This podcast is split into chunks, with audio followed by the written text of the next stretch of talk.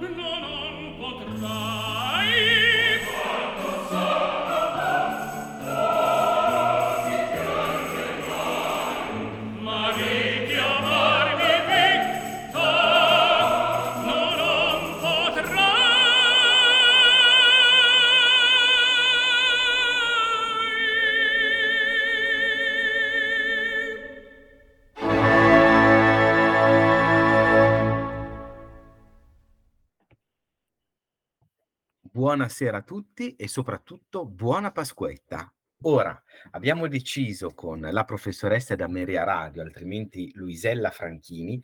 Buonasera Luisella e grazie di essere ancora con me in questa scarrierata allegra vitale della Pasquetta, a cui appunto dopo i bagordi di Pasqua dobbiamo anche vivere questo momento di fuori porta quindi facciamo una serata fuori porta dell'opera. Giustamente.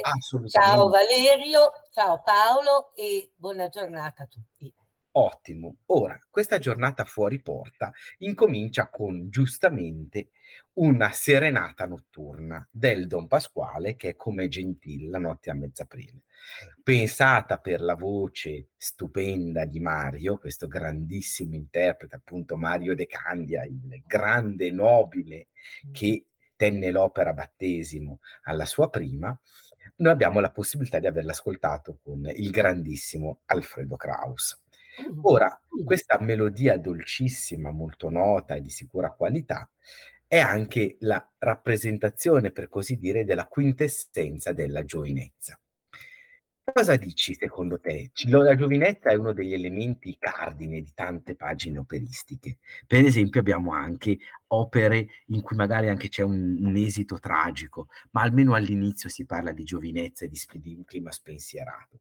Per esempio potremmo pensare al grande valzer di, di Juliette, Je veux vivre dans ce rêve cette ivresse de jeunesse ne durera qu'un jour, cioè si vede anche che questa ebbrezza di giovinezza non dura in me che un giorno. Sicuramente vivacità, ma in quel clima che sa un po' di decadente, si percepisce una vena malinconica della consapevolezza che questa giovinezza sta sfiorendo. Come per certi versi un po' malinconico è anche la serenata di Ernesto, perché dice tu poi piangerai ma non potrai più riportarmi in vita. Quindi un po' di malinconia anche lì. Come vediamo queste due pagine, o soprattutto la pagina di Giulietta? Ma dunque, innanzitutto la pagina di Giulietta è proprio la celebrazione della gioventù. E ehm, una gioventù focalizzata su quei temi come eh, l'impulsività, la passione, l'idealismo. Eh, a me viene sempre in mente un'altra figura di un amore adolescenziale, tra finito tragicamente, che è la passione di Leonora per Manrico. Anche Leonora è una fanciulla come lo è Giulietta. E ehm, il testo di Gounod mm, segue molto il testo di Shakespeare e questo amore che nasce è un amore a prima vista, non è stata proferita nessuna parola, ma questi due amanti sono già una ehm, in, fra le braccia dell'altro. E poco importa se questa eh, passione porterà poi praticamente alla morte, perché è una sacralizzazione dell'amore. Eh, soprattutto nel tema di Giulietta, eh, l'amore che diventa sacro e diventa fino al sacrificio. Eh, ieri parlavamo di Gilda, eh, che da fanciulla diventa donna ma anche a Giulietta accade questo, perché la Giulietta iniziale di Je veux vivre è una fanciulla. E un po' per volta eh, nel corso della vicenda, tanto in Shakespeare quanto in Gounod, eh, dovrà prendere delle decisioni martellanti. Eh, il suo amato Romeo che diventa l'assassino dell'amato cugino, il credere a lui, scegliere lui, eh, questo matrimonio segreto e poi alla fine il sacrificio supremo. Tutto questo però è proprio la caratteristica dell'amore adolescenziale. Ehm, un amore impulsivo, immediato, che non pensa, che vive, un amore intuitivo che, eh, a cui manca appunto, e giustamente manca, la mediazione della ragione. Beh, ma quello sicuramente anche perché proprio c'è questa spinta adolescenziale molto forte anche di inconsapevolezza e di autodistruzione.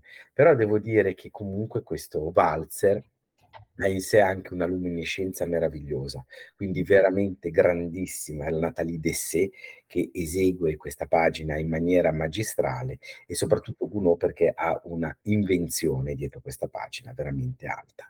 Vi direi che possiamo dare agevolmente il nostro buon ascolto e proseguiamo poi con questo nostro cammino di giovinezza e di spensieratezza, laddove ci si può trovare.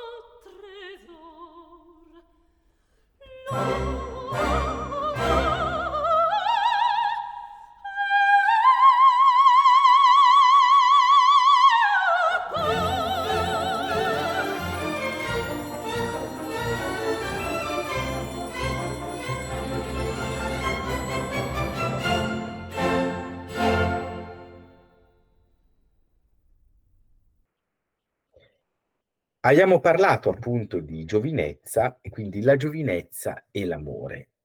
L'amore è anche l'amore vagheggiato, pensato, per certi versi legato alla rinuncia e anche in questo caso profondamente malinconico, che è quello di Magda della Rondine.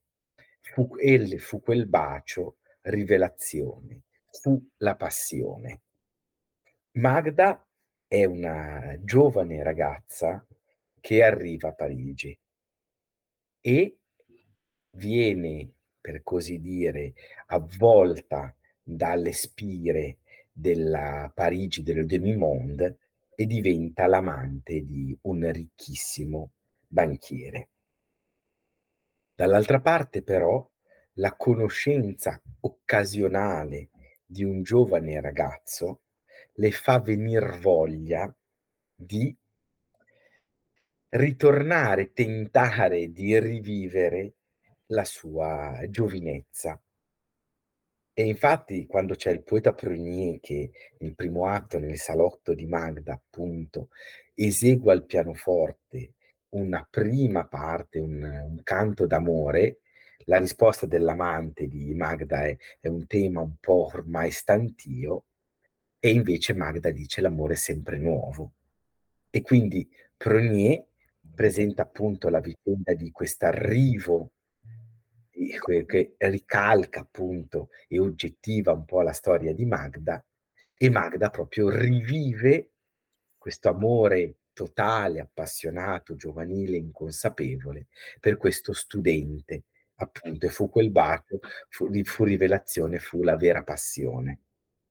E naturalmente poi, per certi versi, la decadenza morale di Magda e proprio questa sua condizione la costringerà a rinunciare all'amore che gli viene offerto puro da uno studente. Ma ormai gli anni sono passati e la condotta di Magda non è più rispettabile per poter diventare una buona moglie borghese.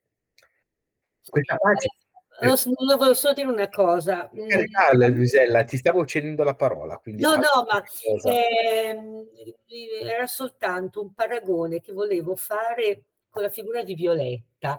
Eh, in fondo ambedue eh, si sacrificano, ma le due storie sono completamente diverse, nel senso che il punto è proprio lì. Secondo me ehm, anche un passaggio d'epoca dalla, dall'amore romantico di metà Ottocento di eh, Violetta malata di tisi, eh, che all'ultima occasione questo amore tutto e si sacrifica perché le viene chiesto. Magda invece si sacrifica magari con tristezza ma sorridendo da un certo punto di vista, cosciente che eh, questo atto, come dicevi tu, non è più, non è più per lei. Ma allora, io ti dico, hai sempre fatto un discorso molto, molto diverso. Allora, La Rondine è un'opera che ha una storia mh, mhmm, non particolarmente fortunata e ha in sé anche una stigmate terribile che è quella di essere stata considerata purtroppo eh, un'opera mh, pratic- quasi un, un'operetta perché appunto ha questo clima molto mh, agile, molto leggero e quindi purtroppo è stata legata a questo.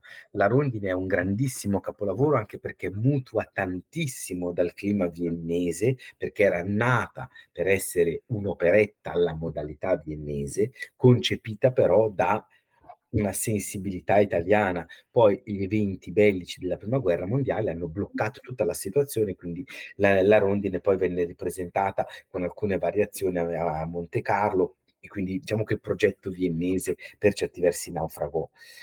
Sicuramente c'è una consapevolezza diversa, ma c'è proprio una volontà decadente.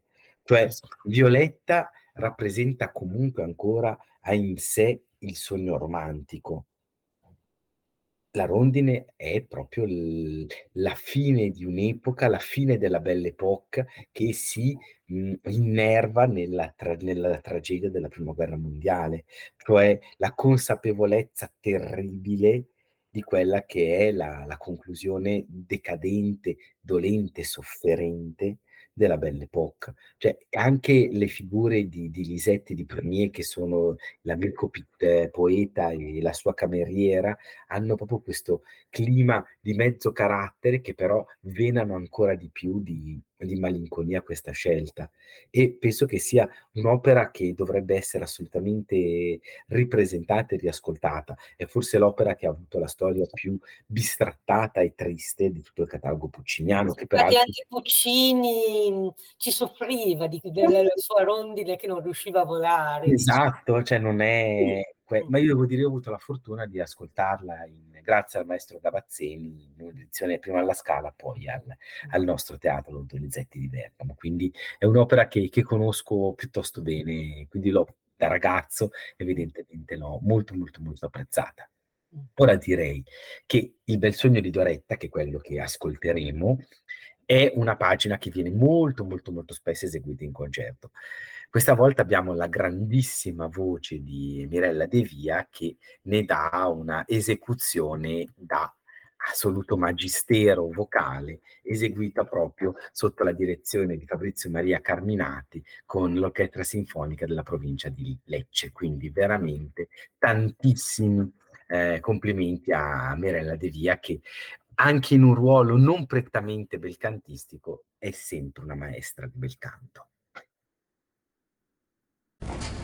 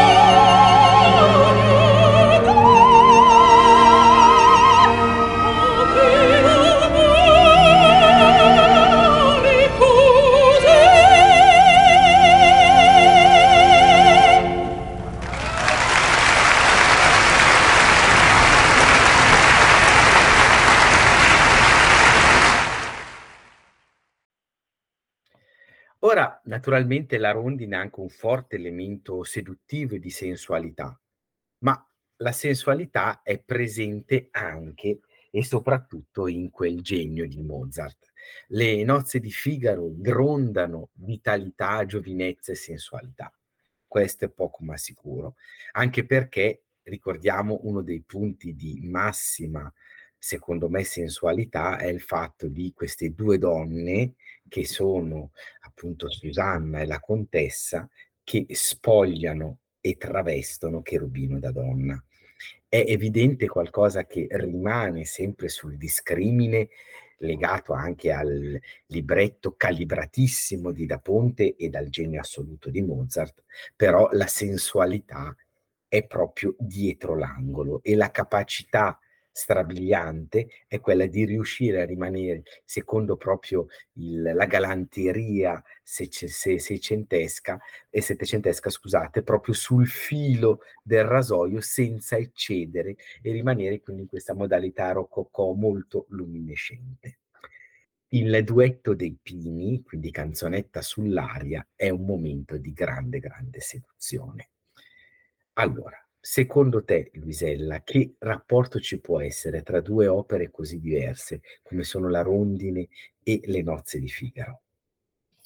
Ma ehm, il rapporto comunque è quello dell'amore, è quello della sensualità. Mm, chiaramente Puccini non è Mozart, la declinazione è diversa, ma ehm, anche questa lieve sentore di malinconia, che io personalmente in Mozart ritrovo sempre, eh, richiama, può richiamare in parte anche la rondine. Ricordiamoci che eh, le Mariage de Figaro viene dopo il Barbiere di Siviglia, il conte Rosina si sono sposati, però il conte già annoiato da questo suo matrimonio, quindi c'è questa malinconia nella figura della contessa, eh, che pur nel suo ruolo giocoso con Susanna eh, è comunque una figura di donna tradita, a cui ne viene preferita un'altra. Secondo me il legame è quello. Quindi tu dici il legame è legato in quei termini. Invece secondo me il l'idea è il invece sicuramente la seduzione, ma anche una profonda passionalità nel in qualche modo nel suggerire. Il la rondine, l'amore tra Magda e eh, Ruggero è un amore che in questo ricorda molto quello di Violetta ed Alfredo. La donna è straordinariamente più consapevole rispetto all'amore che, la, all'amore che porta l'uomo, che è un qualcosa di molto di rottura per certi versi. Ma dall'altra parte, anche in questo caso, le due donne, al di là del gioco della seduzione e del travestimento, sono straordinariamente più consapevoli. Assolutamente al certo. Figaro va bene, che evidentemente non capisce quasi nulla, ma anche del più smaliziato Conte d'Almaviva. Che fa una brutta figura. Guarda, purtroppo il Conte d'Almaviva non è che ne venga fuori molto. Non ne attacca, non ne attacca una. Anche quando tu dici contessa perdono. Ah, contessa perdono, vorrei vedere il minimo. Ma, sì, però diciamo che sì, è perdono, ma a me che proprio tu dici, ma sarà vero? Sì, ma sembra quasi di vedere il sorriso un po' scettico di lei. Comunque. Sì, e vabbè, anche perché evidentemente la nostra Rosina è sicuramente un, un personaggio che conosce e sa sicuramente.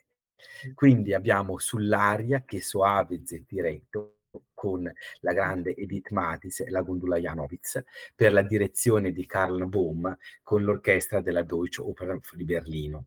È un'edizione anche in questo caso storica di riferimento della Deutsche Grammophon del 68. Quindi un buonissimo ascolto con questa che è una pagina meravigliosa delle nostre nozze di Figaro.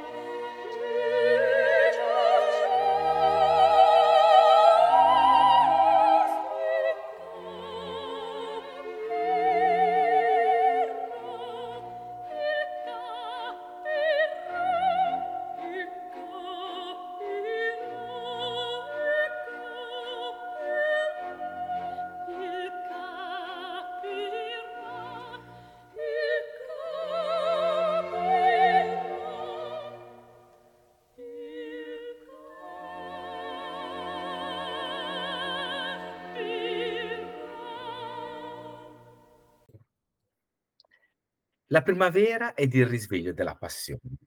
Diceva il, il nostro Petrarca, Zefiro torna, il bel tempo rimena. Appunto, abbiamo parlato anche del, per certi versi, la parte iniziale, il, com'è gentile la notte a mezz'aprile rievoca un pochino chiare fresche dolciacque in cui appunto c'è Laura che va a piangere sul, sulla tomba di, di, Francesco asciugandosi gli occhi col bel velo, qua abbiamo aprile che ritorna e rinnova l'amore. Sicuramente tra la sensibilità c'è il suave zeffiretto, appunto, che abbiamo appena ascoltato nel, nelle nozze di Figaro, ma c'è anche una passione molto più bruciante, che è quella di Eboli e di Don Carlo. Quali sono le caratteristiche di questa enigmatica figura? Figura che appunto non a caso è tanto innamorata quanto di Don Carlo, intreccia una relazione con Filippo II, tradisce la regina, ma dall'altra parte poi è colei che salva Don Carlo e comunque dà la possibilità nell'ultimo incontro tra Elisabetta e il figlio che proprio in quest'ultimo incontro finalmente acquisirà una consapevolezza autenticamente, ironi, autenticamente eroica.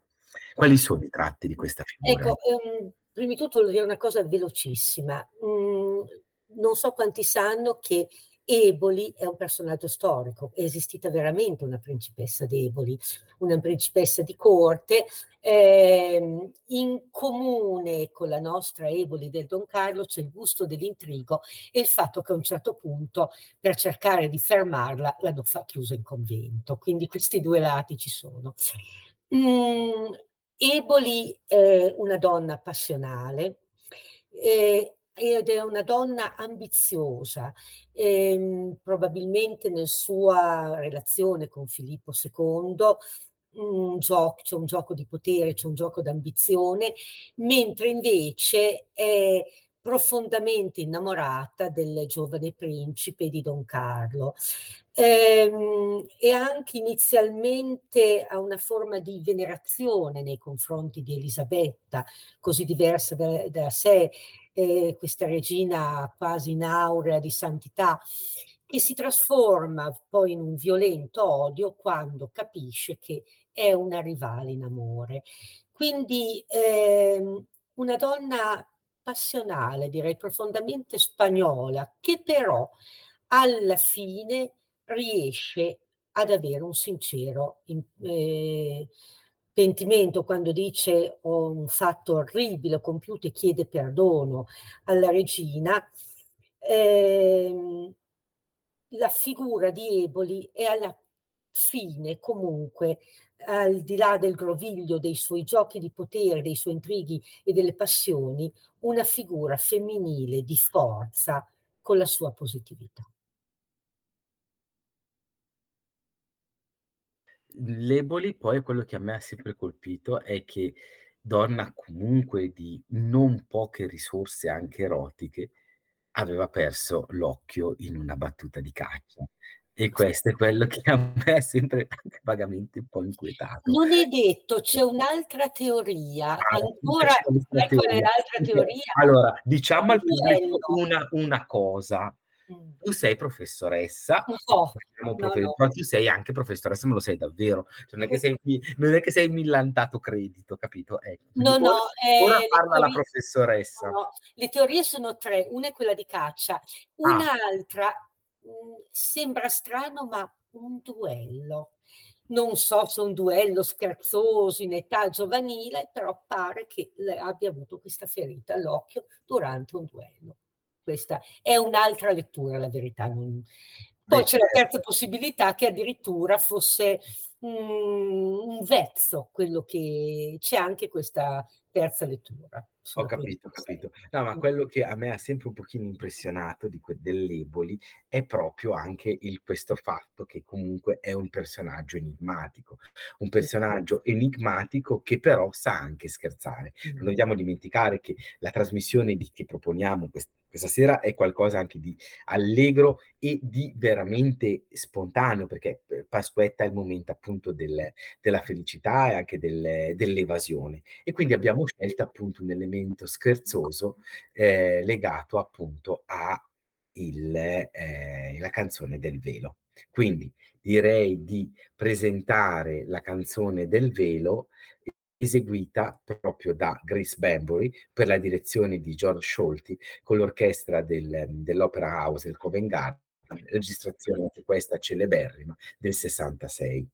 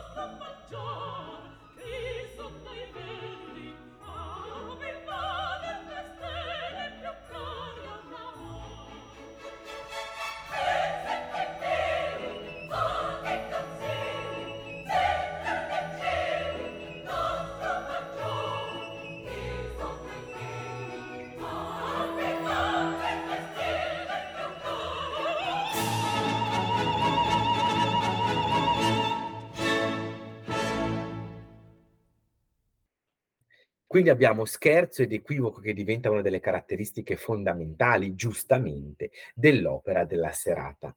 Naturalmente Allah, la regina Mohammed esclamò al momento in cui si rende conto che il velo che copre la favorita non è altro che il velo che nasconde a lui le grazie della sua regina e quindi poi noi immaginiamo che passerà un, un, diciamo, un cattivo quarto d'ora, come direbbe Mustafa, per rimanere sempre nell'ambito dell'arem scherzoso e, e quindi un cattivo quarto d'ora perché ha per certi versi sedotto una schiava di palesando che non era più interessata alle virtù della regina.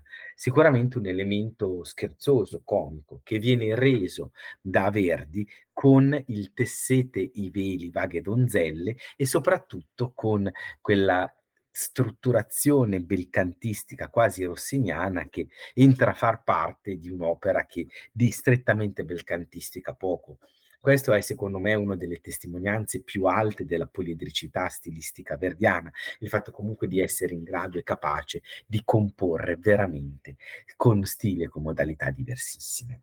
Ora, questo approccio è il fatto che molti grandi artisti dell'opera non erano poi sempre così seriosi. Se io penso a una grandissima Eboli che è stata Giulietta Simeonato, era capace anche di sorridere, così come c'è presente un episodio che proprio eh, par- veniva citato sia dalla Tebaldi che dalla Simeonato, protagoniste proprio di una recita allo Staatsoper, in cui a questo du- duetto si aggiunse anche Ettore Bastianini e si erano messi a cantare scherzosamente in una birreria, appunto, lasciando il pubblico austriaco abbastanza sbalordito che tre grandi artisti del teatro dell'opera potessero giocare facendo appunto canticchiando così.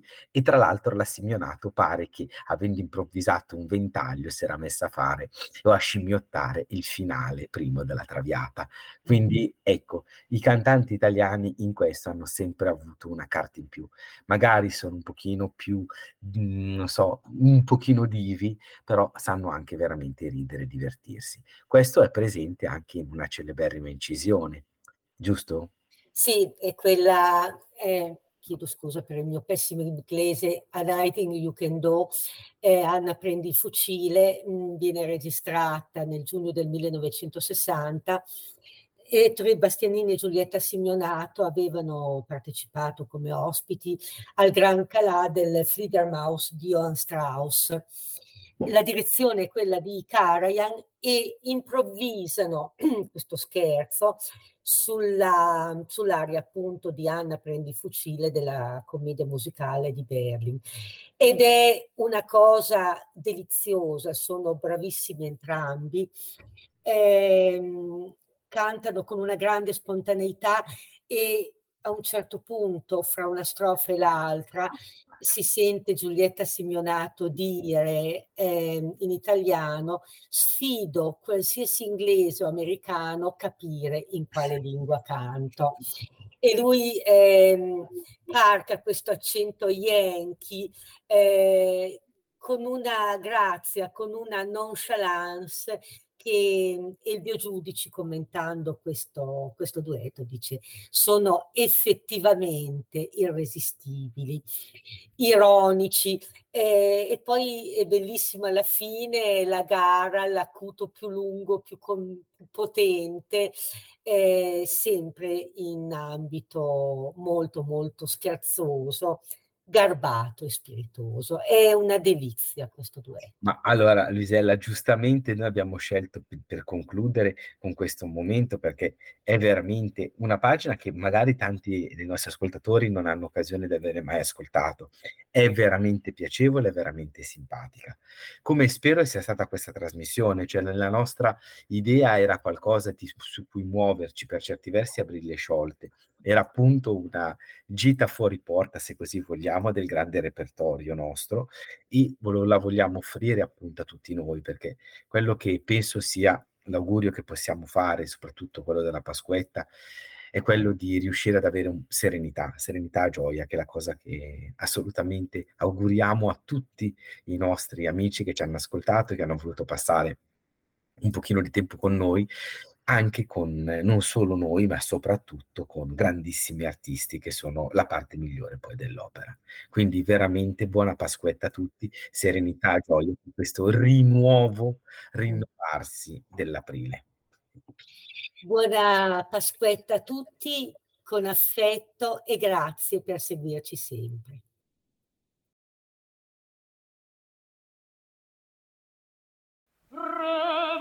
Was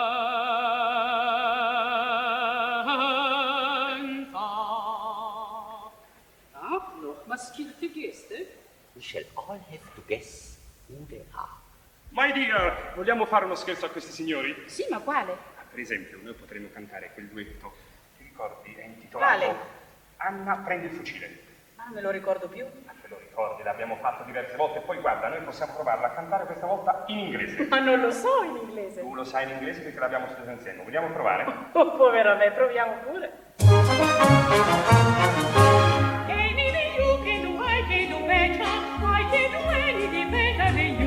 You. Can. Yes, I can. No, you can. Yes, I can. No, you can. Yes, I can. Yes, I can. Anything you can be, I can be greater. Sooner or later, I'm in greater than you. No, you're not. Yes, I am. No, you're not. Yes, I am. No, you're not. Yes, I am. Yes, I am. I can shoot a partridge with a single cartridge. I can just a farò with a boy narrow. I can live on bread and cheese. you know you can reach, I can go higher. I can sing anything higher than you. No, you can. Yes, I can. No, you can. Yes, I can. No, you can. Yes, I can. No, you can. Yes, I can. No, you can. Yes, I can. No, you can.